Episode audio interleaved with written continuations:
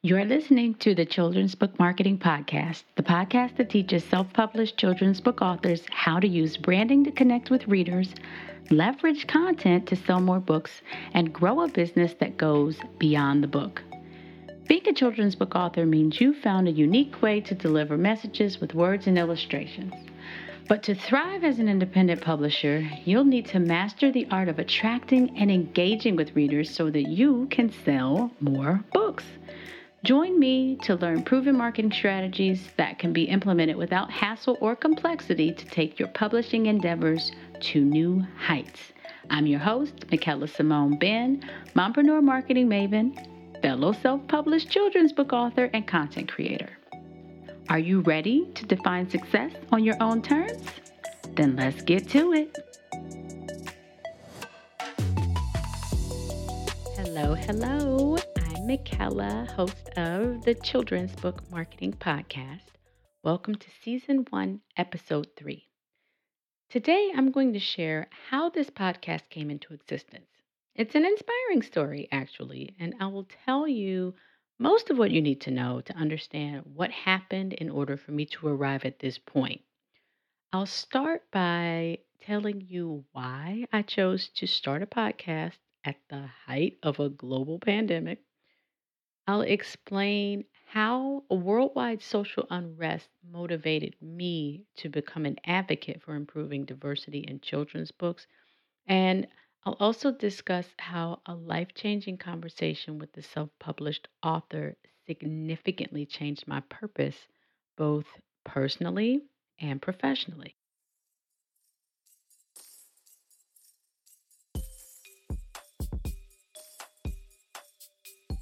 So, before we get started, I'd like to reiterate who this podcast is for and explain why I created it in case you weren't sure whether you're even in the right place. If you're an author that has chosen not to go the traditional route to publish a children's book, then that means you're an independent creator and you are granted the freedom and the flexibility to market your books the best way you know how. You, my friend, are my people.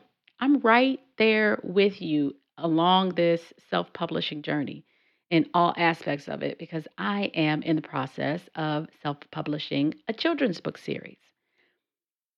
Everything from editing and illustration all the way to book launch is what I've been dealing with every day for the past few weeks. And of course, those cover a few of the topics that intertwine with marketing, which we'll explore over time. But in a future episode, I will share the behind the scenes of how things are going with my picture book creation and the launch, which is scheduled for release this fall. So, back to why I created the podcast. I created the podcast because marketing is my area of expertise, thanks to a 16 year career in corporate marketing, working for nearly a half a dozen Fortune 200 companies in almost every facet of marketing, from research and analysis to product management. Add to that three years of full time entrepreneurship, which I refer to as mompreneurship and I'm just shy of two decades with 10 toes down in marketing across a diverse array of industries. You may be curious, since I mentioned it, to know just what some of these companies were and what I did. Well, I'll just give you a brief overview and say that most of them have products that are commonly used in your household or in the businesses that you frequent on a regular basis.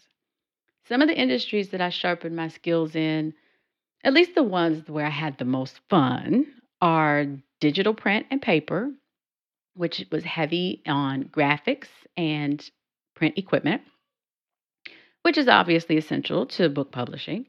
Another is telecom, where a fast paced approach to visual content rules the day, but so do licensing partnerships and outsourced services.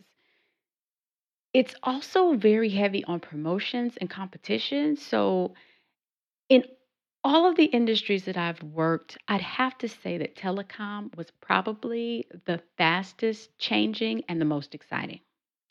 Then there's the industry where I took my final bow in corporate on June 1st, 2018. And that was in a company that was in shipping and distribution across the supply chain. Basically, that's an industry where there's low margin on high turn goods that were used as warehouse staples. And since my graduate studies focused on marketing as well as supply chain management, it doesn't seem like the strangest thing in the world to have somebody who's a product manager on the marketing team working for a supply chain company.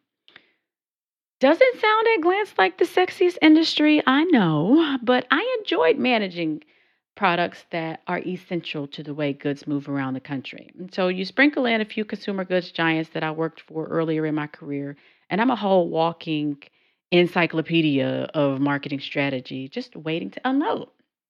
Now, I mention these because I'll draw from experiences that I had within each of these industries. And though some may not seem related to what I do now as a self published author and owner of a content strategy agency, trust me, they all work together to shape a perspective on how to approach children's book marketing that's not typical, it's not traditional, and it certainly cannot easily be replicated. We all have our story, of course, with interesting twists and turns on how we got to where we are, and I'd love to hear about yours. So if you want to share it with me, send it to me in an email. And I really want to know what you were doing before you became a children's book author and why you decided to write a children's book in the first place. So, in addition to doing what I do professionally, I'm also a toddler mom. Boy, mom, he's three, and he's very, very, very busy. Now, because I've lived with board books and picture books for the last three years, and we're also homeschooling, I can objectively identify where we need help. By we, I mean indie authors who have meaningful stories to tell about culture, history, and perspectives that don't often make it into the mainstream media. Just because they aren't prominently featured in mainstream, however, doesn't mean that they shouldn't be. These are stories that you and I write for all children. And all families with impressionable young minds deserve to be exposed to people from backgrounds unlike their own. So, my firm belief is that exposure promotes understanding, and understanding gives space for empathy to exist. To me, empathy is at the foundation of unity, and tolerance of beliefs and constructs have a place in this decade. However, ignorance and fear of the unknown do not. In the 2008 presidential campaign, there was a commercial that stands out to me as something that I hear echoing in my mind. And the commercial was released by the campaign for Hillary Clinton, where there was a male voice that was the narrator for a scene that took the camera from the front lawn of the White House into a room. And it was a bedroom late at night. And the narrator says, in so many words, when the phone rings at 3 a.m., who do you want to be on the other side of the phone that picks it up? And he's basically trying to sound all grave and all serious. And the premise is that you want someone in the White House that will answer when a call about something requires immediate attention. Now, I remember that commercial extremely well because I am a commercial junkie. And when it aired, I lived in St. Louis, Missouri, and both of the candidates that were in the running at that time for Democratic side and Republican side had yet to be determined. And so nobody's name had yet been inked on the ballot, but it's not because I'm a political historian that I remember that commercial. It's actually something that's been a fascination of mine, commercials in general, since I was a sophomore in undergrad at The Ohio State University. Well, this commercial stuck with me as so many others seem to do. And this summer, I felt like a call to action was being placed on me. Heck, probably other parents felt the same way. And whether or not we answered was the question. The politically charged events of the summer are what sparked it for me. There was so much activism behind the injustices and protests that were erupting all over the world made it clear to me that change was inevitable and it was necessary. The fierce urgency of now is what led me to find a way to contribute to the movement to address what ultimately someday be the elimination of systemic racism. But until that happens, we've got this movement underway. And it's not limited to a few people who are on the front lines. It's led by people who are walking in all ethnicities, all over the spectrum of color and class. And since we're all impacted in some way, we all need to work together because we all have something that we can do to make things better. Well, in the book publishing arena, I found that there are a small army of creatives that are committed to addressing the lack of representation in children's books by characters that are not animals and that are not Caucasian. Because this heightened sense of awareness behind this, the disparities of most aspects of life, from banking to healthcare and how it affects minorities, it's front and center. And it's also front and center and guess what else? Children's book publishing. The disparities in children's book publishing have been brought to the forefront by a number of studies over the years, but one study published in particular by Lee and Low Books is what I got my hands on when this first all was kind of just laid at my my feet. And I may cite it from time to time, but not to create a complaint forum or to perpetuate hate. If I cite anything from any academic paper or an article that's been published around diversity in children's books, it's so that I can highlight the distinctions from the perspective of the experts who have done the research and who are in some ways invested in creating the awareness so that these biases can be reduced.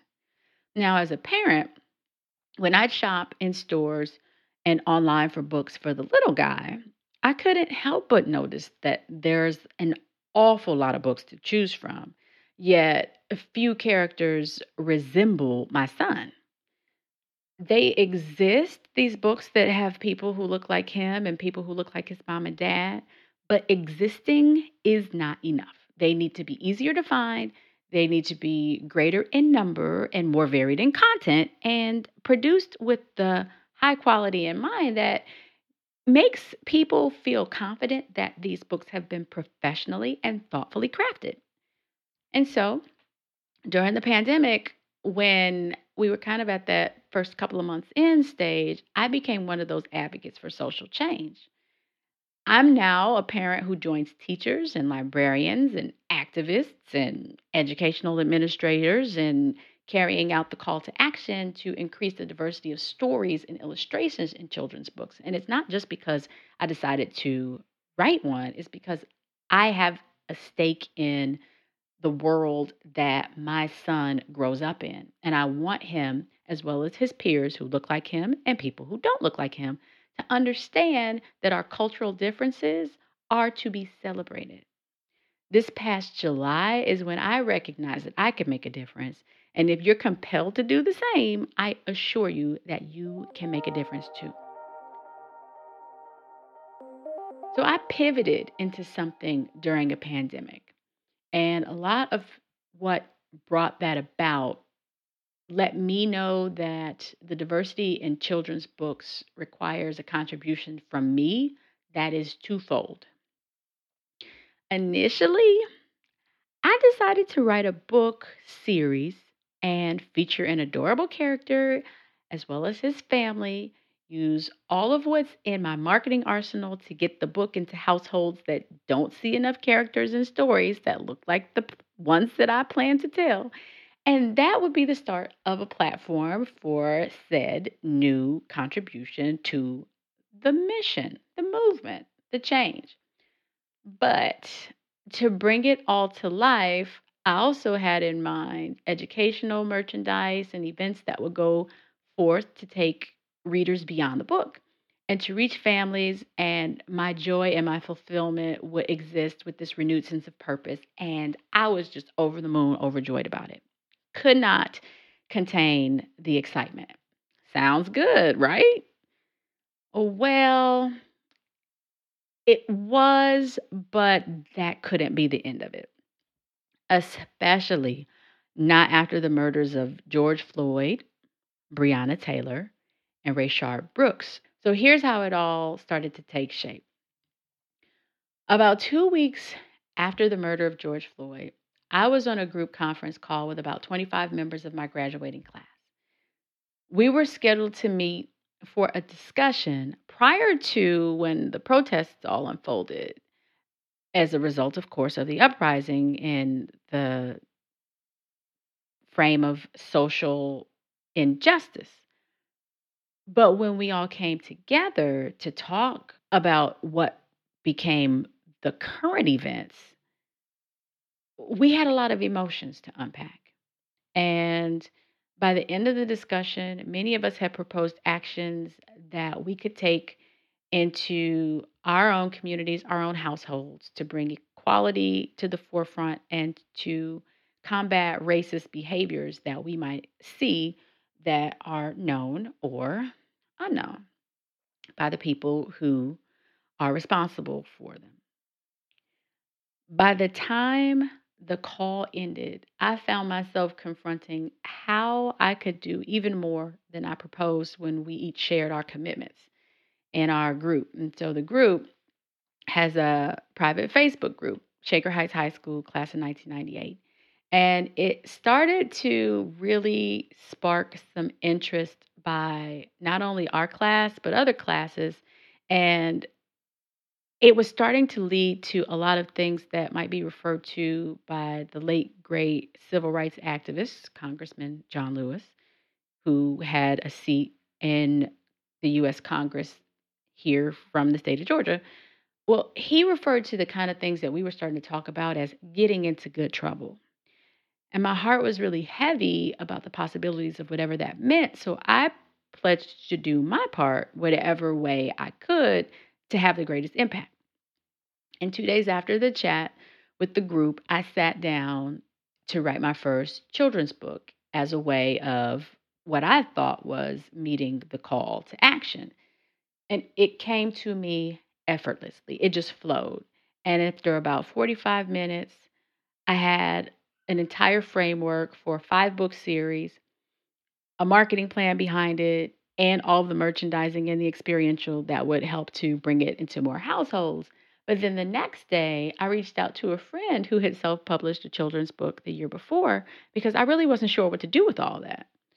I had a manuscript that needed to get edited, and I had all the marketing pieces starting to take form, but I needed to know what else to do. And so my friend and I spoke, which took place about three days after I wrote the manuscript. This conversation turned out to be life changing. However, when we first got on the phone, it didn't necessarily seem that way.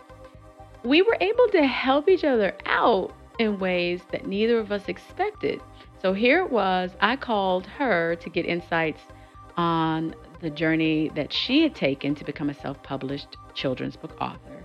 And in the midst of that, she told me that she was going to release another book soon. So I instinctively started offering suggestions on how she could use marketing to strategically reach more readers. Because that's my thing, that's what I do. And after a day or so goes by, she texts me and she's like, Hey, can you manage the marketing strategy for my next book release? Which is also scheduled for release this fall. And after thinking about it for two weeks, I responded to her with a firm yes. But it took for me to figure out where I could create space in my life to take on anything else. And of course, I agreed to help her, but it wasn't until I realized that I needed to do more than create space to help my friend. I needed to create space to help more people like my friend more independent, self published authors. This is where I got the idea to launch the content creation agency that's exclusively for children's book authors. To me, the greatest impact I can have assisting with the diversity in children's book publishing is through content and marketing. And writing a book is great, but it went a step further. And so you're listening to this podcast right now because that's for me the best mode of communication to share a lot of what would essentially be a brain dump for a marketing professional. If you open up my head and you say, Michaela, can you tell me about X, Y, or Z related to marketing?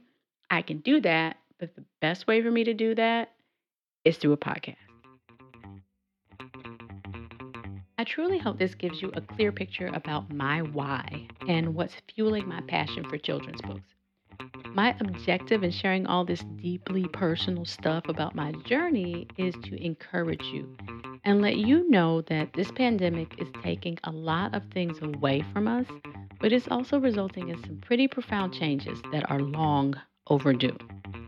If you enjoyed this episode, please consider showing your support for the podcast by joining me on Patreon. Patreon is a membership platform that makes it possible for creators like me to get support for their work. And when you join, that makes it possible for the Children's Book Marketing Podcast to cover costs on things like editing and production. You can find the show at our home on Patreon, which is at www.patreon.com slash Michaela S.